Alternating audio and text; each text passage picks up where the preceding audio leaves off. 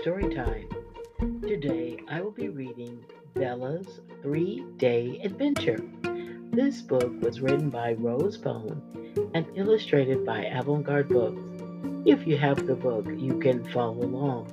If you don't, it's quite okay. Just get in a comfortable place, get relaxed, and listen quietly to Bella's Three Day Adventure. Hi, I am Bella Coco Bryant, the newest member of the Bryant family. I got the scare of my life a few days ago. You see, I was just adopted from Petco. It all started when this family came in the store and started looking at gerbils. I said to myself, okay, girl, do your thing, get noticed. I started running around and chewing on the side of the cage while the other gerbils huddled together, looking scared. I listened carefully and quickly and found out who everyone was. The little boy was named William and his sister was Tony. The young lady with them was called Mama. Everybody called the other lady Nanu. Later, Auntie Tasha walked into the store. She looked scared to death of all the pets. She refused to come close to any of the cages. I thought about jumping on her just to see what she would do. Anyway, they started looking at the cage I was in. William was the first to notice how cute and active I was from the other gerbils.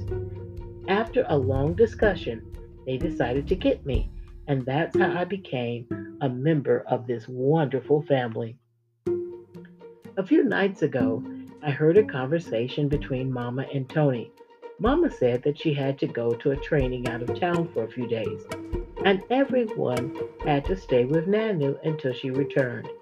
Now, I didn't mind that because I love going to Nanu's house. I can explore all around the house in my ball. I love the long hallway and going in and out of the bedrooms. I always pretend I'm in the woods when I go in and out between the plants. The only thing that I didn't like was I had to leave my spacious condo cage to travel in that one room traveling one. Please, that's the worst way for a gerbil to travel. Anyhow, that's how I had to go. When we got settled at Nanu's house, they took me out of that small cage and put me in my wonderful ball so I could exercise my legs. I was more than happy to get out of that matchbox and explore in my ball. Hallelujah! I looked around for about two hours or longer until my legs got tired.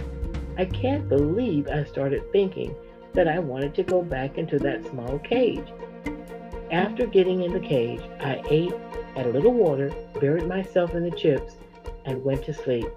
This routine went on for a few days. One day, Tony didn't quite put the top on the cage very tight and left just enough space for me to squeeze out. Wow, yippee! I was outside the cage without the ball. This should be fun. Let the adventures begin. There were so many different things to sniff and taste. I hopped down from the fireplace and started my adventure. Which way should I go? Right? Left? It doesn't matter.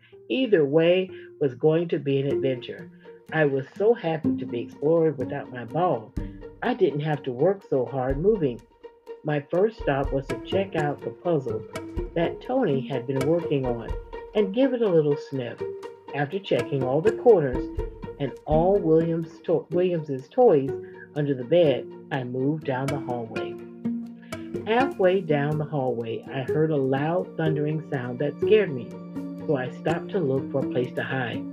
I saw the closet and thought I would be safe there, but it was too crowded in there, and I felt trapped. I had to leave. Where could I go? There was that sound again. This time it was even louder. What was I to do? I wanted my cage, soft chips, and some food. I also wanted my Tony and William. Will anyone find me? After I calmed down, I didn't hear that sound anymore, so I started making my way to the kitchen. I was sure someone would see me. I began to feel weak because I hadn't eaten or had water for a long time.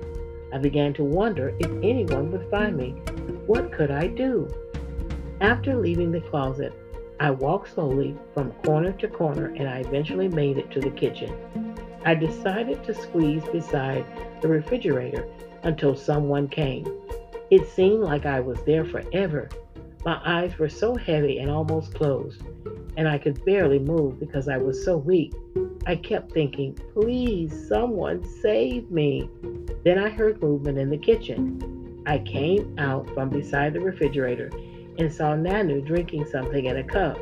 If she saw me, I'd be safe. I tried to figure out how I could get her attention. I decided to wait until she came to the refrigerator and then come out. But it took Nanu forever to come to the refrigerator. When she did, I came out. She screamed and ran, and so did I. After getting over the scare, she came back and I came out. I couldn't move fast because I was so weak.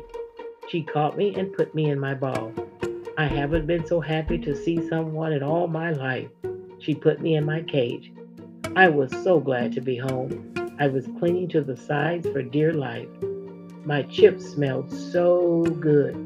I finally had food and water again. I was in heaven.